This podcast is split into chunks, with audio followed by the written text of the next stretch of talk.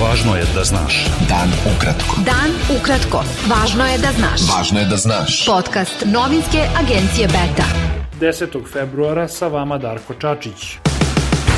Prema najnovijim zvaničnim podacima, u Srbiji su od koronavirusa umrle još šezdeset tri osobe. Infekcija je u prethodna dvadeset četiri časa potvrđena kod oko jedanaest hiljada sto, od oko dvadeset devet hiljada testiranih osoba. U bolnicama je četiri hiljade petsto dvadeset šest COVID pacijenata, od kojih je sto osamdeset jedan na respiratoru. Prema indeksu demokratije za dve hiljade dvadeset prvu godinu, koji objavljuje britanski magazin Economist, Srbija se i dalje nalazi u grupi manjkavih demokratija, sa prosečnom ocenom šest zarez trideset šest. To je blagi napredak u odnosu na prethodni izveštaj, ali i treći najniži skor Srbije od dve hiljade šeste, kada je indeks nastao. Odlazeći američki ambasador u Beogradu, Anthony Godfrey, izjavio je da je bio razočaran optužbama premijerke Ane Brnabić da su Sjedinjene Američke Države finansirale ekološke proteste u Srbiji, jer je Washington, kako je rekao, izdvojio milione dolara kako bi Srbija brže napredovala ka Evropskoj uniji. Lideri Srpske napredne stranke i partije Ujedinjenih penzionera Srbije, Aleksandar Vučić i Milan Krkobabić, dogovorili su se da dve stranke izađu zajedno na aprilske izbore na svim nivoima.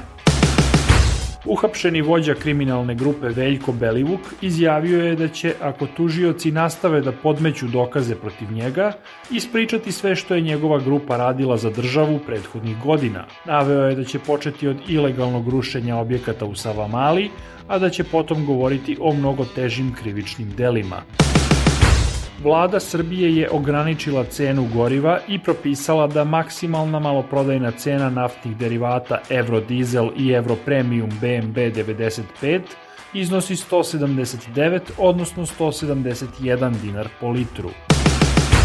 Isplata pomoći od dvadeset hiljada dinara svim penzionerima u Srbiji počela je danas. Vlada Srbije je danas usvojila predlog zakona o isplati dodatnih sto evra pomoći mladima od šesnaest do dvadeset devet godina, planirano i za jun. Beta. Dan ukratko. Budi u toku. Predsednik Crne Gore Milo Đukanović najverovatnije će do kraja ove ili početkom naredne sedmice predložiti mandatara za sastav nove vlade, nakon što ga je lider građanskog pokreta U R A, Dritan Abazović, obavestio da ima potrebnu većinu. Novi premijer bi trebalo da bude Abazović. Skupština Republike Srpske usvojila je nacrt zakona kojim se predviđa uspostavljanje Visokog sudskog i tužilačkog saveta Republike Srpske. Stupanjem na snagu tog zakona, Republika Srpska bi preuzela nadležnost sa državnog nivoa u oblasti pravosuđa, što se u međunarodnim krugovima ocenjuje kao udar na ustavni poredak Bosne i Hercegovine.